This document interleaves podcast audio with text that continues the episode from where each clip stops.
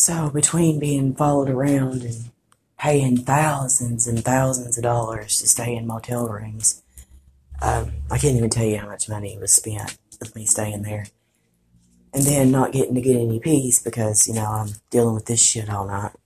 If I'm not dealing with that shit all night, then there's gang stalkers outside the room.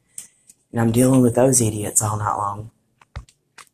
Fearing for my safety, so what ended up happening is uh, I had a pretty good factory job and I think I made like 14 bucks an hour and I decided that I was just going to go buy a bunch of camping equipment and I was just going to stay in a tent.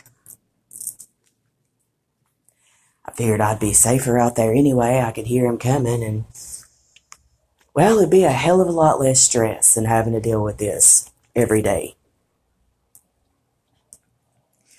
But what happened is, before I got enough um, courage to say somewhere more private, I just went to this like scenic area and just put my tent out there. To hell with it. It was like, God, it was so hot, it was unreal. I was trying to use these little Bluetooth fans and, you know, I was scared to leave my zipper part open because these idiots would be just like literally driving through there all day long, over and over again, which is another reason I did it because it was the the perfect place to see who drives through there all day long. Because I didn't know yet that you know I don't need to pay attention to that shit anyway. I didn't need to worry about it because that's the point is for me to stress out and worry about it. And then when I would have to leave though, I'd have to get all my crap and put it in my car that was barely running at the time. And um, and pick it all up and put it all back out again. So I did that for about two weeks until the uh, or whatever came and made me move.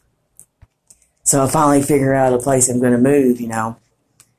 And I'll be danged if I didn't get down there and there was people down there. So I literally had to had to deal with that.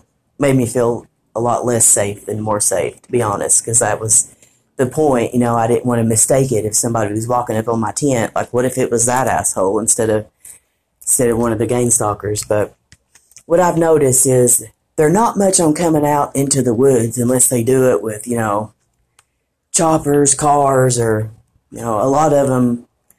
A lot of them don't seem to be very comfortable in that area.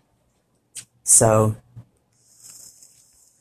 but yeah, I did that for quite a while until my my car tore up and I could no longer um, get back and forth to the store. So I then had my car towed to a friend's business where I was stuck and had to sleep in the car from that point on, leaving all the camping equipment that I bought where it was because I couldn't get out there to get it.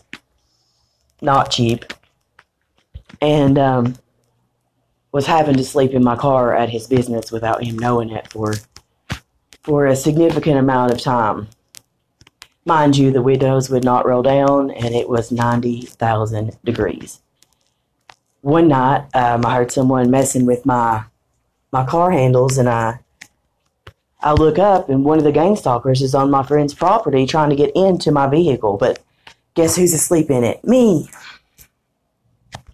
He tried to tell me that he had bought the vehicle from my friend, which he didn't do. So why he was trying to get in my car, I don't know. But um, yeah, memories. Oh, can't forget. I ended up with two tents and put them together made somewhat of a condo. I was serious about my about my tenting, okay?